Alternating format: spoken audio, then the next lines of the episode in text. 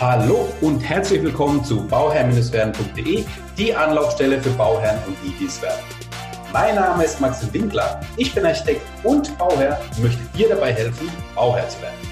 Heute in einem sehr, sehr spannenden Interview und das ähm, ist deswegen spannend, weil ich einen absoluten Experten habe und zwar Timo Leukefeld. Und zwar nicht nur irgendjemand, sondern einer, der wirklich ähm, energieautarke Gebäude an Hochschulen lehrt, hat eine Professorenstelle dort, das ist ja schon mal viel wert, ja, ist ähm, in dem Thema so was von drin, das ist unglaublich, das, das meint man eigentlich gar nicht. Er ist Unternehmer, er ist Redner, er ist Buchautor und der Energiebotschafter der Bundesregierung. Und das Spannende ist, er hat ähm, das erste, korrigiere mich, wenn ich da falsch bin, das erste energieautarke Gebäude Europas gebaut. Ist das richtig so? Das ist richtig, Maxim. Ja, das ist der Wahnsinn. Und deswegen herzlich willkommen, Timo. Ich freue mich, dass du da bist. Ja, danke. Vielen Dank, Maxim, für die Einladung. Sehr schön. Also das ist das ist das Thema haben wir immer wieder beim Bauen. Also mein, du, du kennst es ja, du weißt es ja. Ähm, die Leute bauen, die haben, die, die investieren da viel Geld und immer ist es so ein bisschen die Kostenfrage und, und auch immer die Frage nach den Vorgaben, die von der Bundesregierung auch immer rauskommen, ähm, was man zu tun hat, wie man es zu tun hat. Und mich würde es einfach mal interessieren, mal so, so zum Einstieg, ähm, wie siehst du die ganze Diskussion mit der, mit der, mit der Verschärfung der Energiestandards? Also ich erlebe das ja immer wieder, dass äh, ein Zwang, äh, der durch Ordnungsrecht kommt, zum Beispiel über die ENF, über KfW-Fördermittel, am Ende auch oft zu solchen Rebound-Effekten führt. Mhm. Also ich will mal zwei Beispiele machen. Wenn man vorschreibt, dick zu dämmen, ähm, die Gebäude, dann weichen die Bauherren am Ende meistens auf das billigste Material aus. Das ja. ist Rohr. Ne? Und schon haben wir das Problem der Entsorgung des Sondermülls, wo man zwar heute erstmal preiswert baut, aber in Zukunft einfach den Wiederverkaufswert des Hauses extrem nach unten zieht, weil das Haus dann eben mit Sondermüll gedämmt ist. Hm. Oder das Neueste jetzt der Bundesregierung, man möchte äh, alle neuen Häuser mit Strom beheizen, also mit, mit äh, Wärmepumpen. Mhm. Ne? Wenn man das vorschreibt, äh, werden die Investoren wieder die preiswertesten Lösungen nehmen, nämlich zum Beispiel solche Luftwärmepumpen, ja. die die schlechteste Effizienz haben. Also ich bin eigentlich eher dafür, nicht so mit Druck zu arbeiten, sondern mit Sog. Also mhm. eher Angebote zu machen, äh, zu inspirieren und vor allen Dingen technologieoffen ranzugehen, weil jeder Bauherr möchte das auf eine andere Art und Weise lösen, seinen Energieverbrauch zu reduzieren. Hm. Spannend. Wir sind auch schon mitten im Thema drin. Ähm, für diejenigen, für die es äh, so irgendwie zu schnell reingehopst ist, ähm, ihr könnt euch, das sage ich nochmal zum Schluss natürlich drin und das steht alles in den Show Notes, wo man nochmal mehr Infos über den Timo äh, bekommt. Auf jeden Fall vom, vom Tobi Beck, den Podcast, den kann ich ähm, wärmstens empfehlen. Da wurde äh, Timo interviewt, da geht es auch stärker um sein Leben und auch um, über seine Tätigkeiten an sich. Aber jetzt sind wir so im Thema drin, da, da machen wir gleich weiter. Also, die Fassade. Die Dämmung der Fassade, hast du ja schon mal gleich erwähnt. Ich bin ja ein Freund davon, eine, eine vorgehängte, hinterlüftete Fassade zu machen mit einem Dämm Dämmmaterial, also Glaswolle oder Mineralwolle, also einer leichten Dämmung, die man leicht anbringen kann, die nach äh, 30, 40, 50 Jahren einfach ausgetauscht werden kann. Die wird entfernt, es wird eine neue Dämmung rangebracht, fertig ist die Laube. So. Es gibt aber immer natürlich die, diesen, diesen Punkt, den du auch angesprochen hast, dass die Leute jetzt natürlich im Prozess sind. Und das ist auch immer der, immer der Punkt. Das hast du nicht nur bei der Fassade, das hast du genauso bei den Bodenbelegen, das hast du bei den Fenstern, das hast du beim Dach, das hast du bei vielen Bauteilen, wo man sich einfach nicht nur ähm, den, ähm, ja, die Ausgabe am Anfang anschauen muss, sondern eben die Lebenszykluskosten dieses Bauteils oder des Gebäudes an sich. Und die Frage ist jetzt einfach, ähm, ja, wie, wie soll man damit umgehen? Also das Haus, was normalerweise 400.000 kostet, kostet dann irgendwie 500.000, weil man einfach auf Nachhaltigkeit, Nachhaltigkeit setzt. Wie ist mhm. so deiner Meinung nach der, der richtige Umgang damit? Mhm.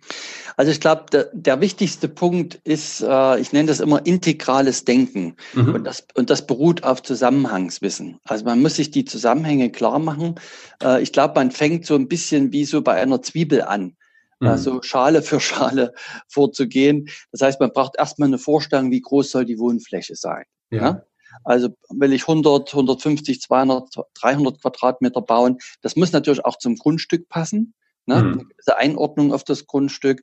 Ich würde mir immer den B-Plan anschauen, ob ich ein Gebäude nach Süden ausrichten kann. Das mhm. ist ganz wichtig, ob ich ein schräges Dach installieren kann, um die Sonne, äh, und da geht es ja vor allen Dingen im Winter, effektiv mhm. einfangen zu können, muss ich meine Solartechnik etwas steiler anstellen, mhm. weil die Sonne im Winter sehr tief steht. Ja, da habe ich ja den meisten Energieverbrauch, habe die mhm. wenigste Sonne, also versuchen wir alles auf den Winter zu optimieren. Also es geht eigentlich los, Grundstückssuche, Südausrichtung, schräges Dach muss möglich sein. Mhm. Da fallen schon mal ein paar Grundstücke weg, die äh, vom B-Plan her, also der Bebauungsplan, ja. nicht zulassen. Ne? Das ist natürlich auch ja überhaupt nicht mehr zeitgemäß. Ich sage immer den Bauämtern äh, müsste man erst mal zeigen, wo Süden ist. da, damit äh, einfach jeder die Chance hat, auch später ja. nachzurüsten, selbst wenn ja, es geht. Und dann gehe ich eigentlich rein, also ich, ich konstruiere ein schräges Dach, eine Südausrichtung, ich habe die Wohnfläche, damit kann der Architekt erstmal eine Kupatur entwickeln, mhm. wie das Gebäude aussieht. Dann denke ich natürlich von Anfang an auch über die Materialien nach. Also die Hülle hat eine ganz wichtige Funktion. Ich sage immer, alles außer Styropor. Ja. Ne? Also ja. gerne, gerne die vorgehangene Fassade hinter Lüfte, Dämmstoffe, alles okay. Was wir auch gerne machen, sind monolithische Bauweisen. Das ja, heißt, sehr gut. nur einen Baustoff, mhm. äh, zum Beispiel eine schöne dicke Ziegelwand, wie unsere Großeltern gebaut haben. Ja. Die sind ja nicht blöd. Ja. Die, wus die wussten ja, worum es geht. Da geht es um Speichermasse. Ja. Und so eine monolithische Wand, die wird dann geputzt innen und außen und irgendwann nach paar Jahrzehnten muss ich den Putz mal austauschen, aber mhm. mehr ist dort nicht. Die mhm. steht für 100 Jahre. Mhm. Da gibt es auch andere schöne Materialien, Holz. Ne? Also es gibt schöne Materialien, aber dieses Monolithische ist auch ein, was, was mir sehr sympathisch ist. Mhm. Dann natürlich auch zu schauen bei den Materialien, welche Materialien nehme ich, um auch eine gesunde Innenraumluft zu haben. Ne? Also ich mhm. kann entweder eine Lüftungsanlage einbauen oder ich bringe gar keine Schadstoffe erst rein von vornherein. Ne? Da geht es also um, um Anstriche, es geht um Bodenbelege, Innenputz, ne? Also mhm. alles so Dinge, da, da geht es um äh, äh, Formalte Hüt. Ja. Da gibt es ja auch Innenraumluftmessungen, die der TÜV macht, der dann genauso Kennwerte prüft. Ähm, und damit hätten wir schon mal eine Hülle, die ähm, auch gut gedämmt sein sollte. Ich würde mhm. also immer empfehlen, mehr zu machen, als die NF, die Energieeinsparverordnung, vorschreibt. Mhm weil heute gilt diese Verordnung, drei Jahre später schon die nächste. Und ja. ich würde immer schon sozusagen für die Zukunft ein bisschen vorbauen. Also ich würde empfehlen, mindestens diesen KfW 55 Standard von der Gebäudehülle zu wählen. Ja, ja genau ich meine, die, die Richtung geht ja Richtung Passivhaus, ne, zukünftig, dass man einfach die Passivhäuser drin hat und das ist ja dann eigentlich der, ja, der, die, die interessante Entwicklung und da ist auch schon mal ein spannendes Thema angesprochen, der Lüftungsanlage. Ich meine, mhm. ähm, wir brauchen den blauer Door-Test, der einfach uns ähm, ähm, ja, nachweist, dass das Gebäude dicht ist, dass wirklich ähm, die, die Steckdosen dicht sind und so weiter, dass es nachgerüstet ähm, werden muss, falls es irgendwo nicht dicht ist. Und gleichzeitig sagst du es aber möglichst ohne Lüftungsanlage. Also lass uns mal kurz über die Lüftungsanlage sprechen. Wie stehst du dazu? Ich sage ja immer, also meiner Meinung nach brauchen wir die Lüftungsanlage, weil die, ähm, sag ich mal, im, im traditionellen Sinne ähm, nicht mehr diesen Luftaustausch gewährleistet werden kann. Mhm. Beziehungsweise, wenn ich jetzt im Schlafzimmer bin, ähm, habe ich einfach auch immer wieder die frische Luft drin nachts. Ähm, ich muss dann nicht mehr lüften. Man merkt das ja selbst nicht. Man geht aus dem Raum raus, kommt wieder rein und denkt sich, oh mein Gott, hier habe ich geschlafen. Wie, wie löst du das Problem mit der Lüftungsanlage bei deinen energieautarken Häusern? Also wir sind da generell total offen. Ich sage aber, man kann die einbauen, man kann es auch sein lassen. Mhm. Ja.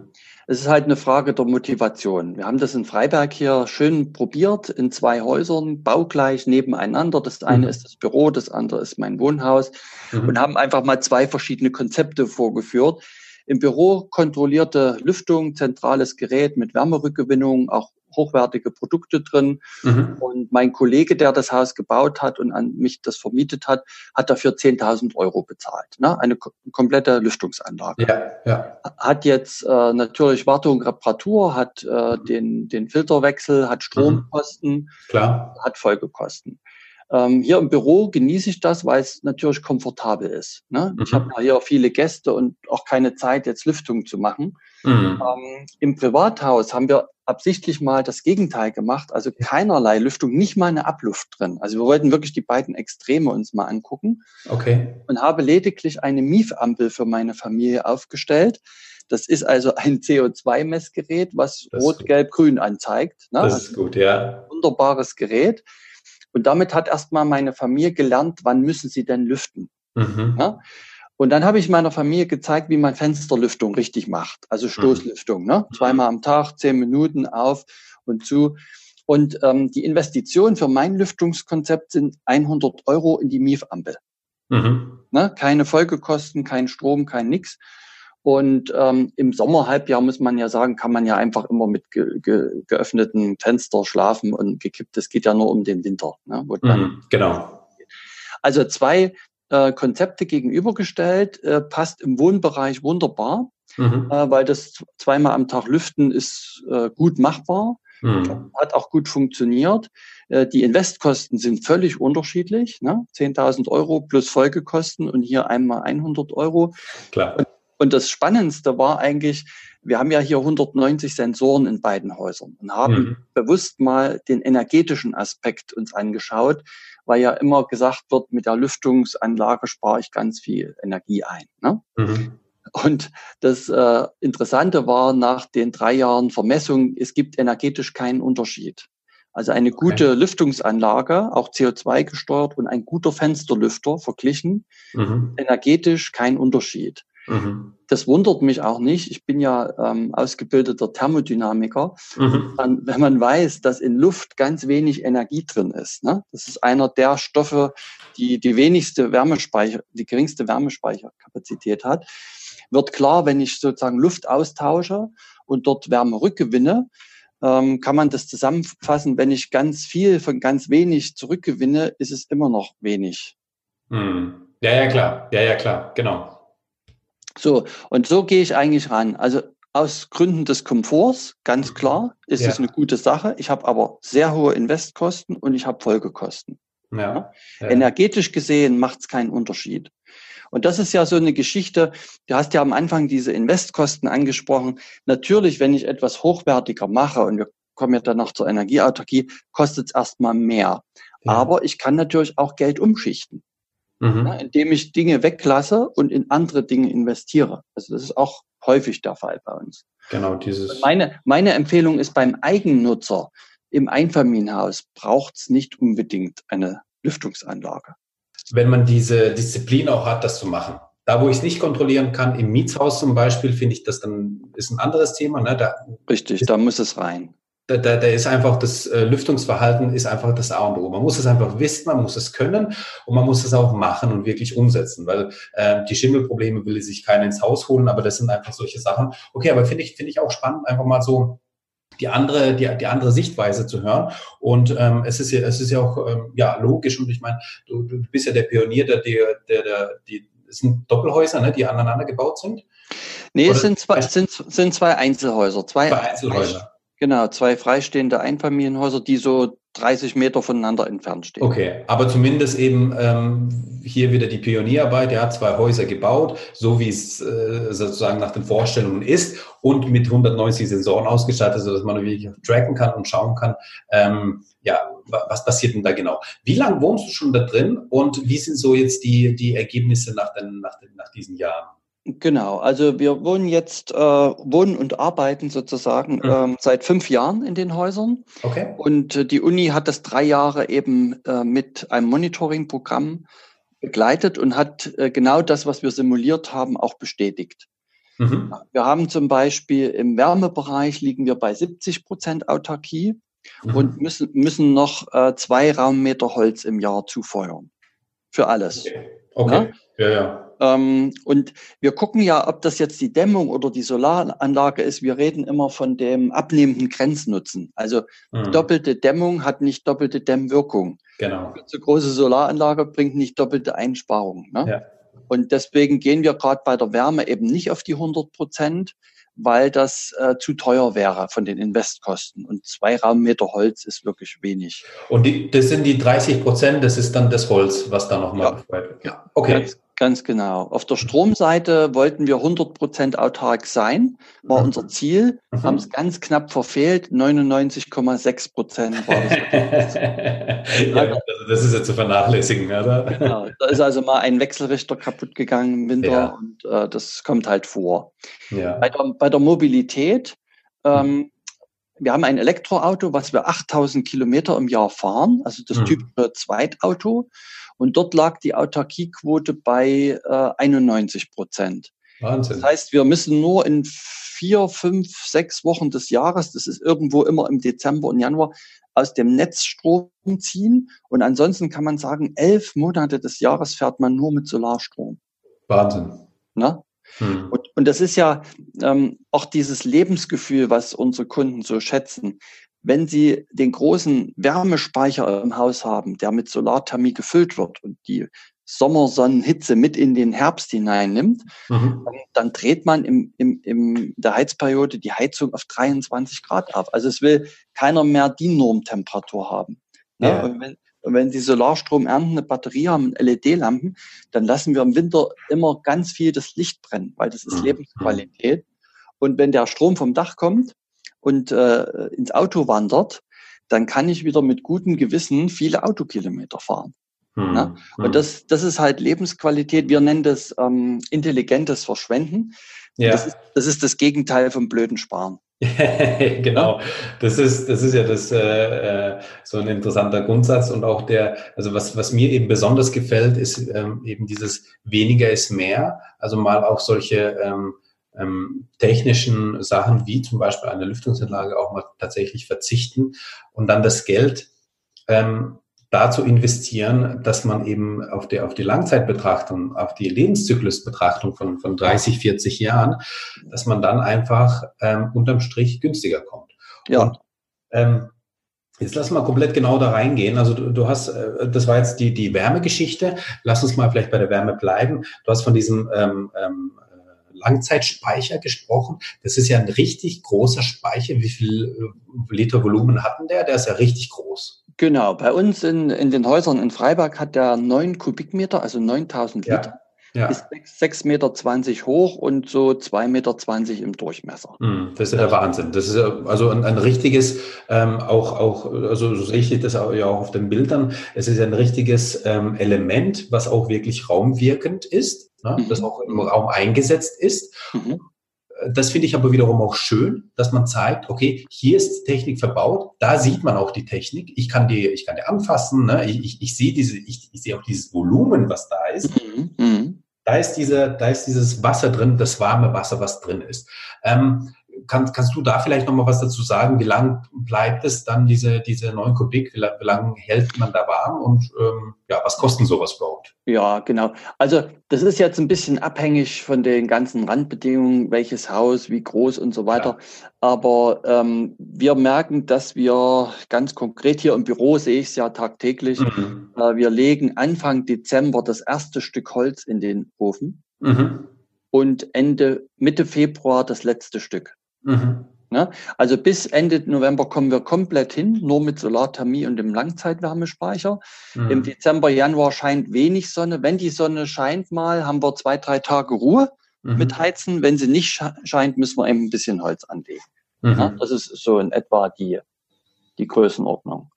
Und äh, bei den Kosten würde ich eher mal über das Gesamtpaket reden, nicht über das okay. Stück nur. Ja. Ähm, weil, sag mal, wir reden ja über so eine intelligente Eigenversorgung mit Wärme, Strom und Mobilität aus der Sonne. Ne, das sind ja so die drei Bereiche, die den Bauherren auch drücken später mit Folgekosten. Gas wird jetzt wieder teurer, ist gerade die Information gekommen. Auch Strom wird wesentlich teurer, weil ja jetzt die Fehler der Energiewende erstmal eingepreist werden. Und mhm. das wird vor allen Dingen im Winter teurer in Zukunft.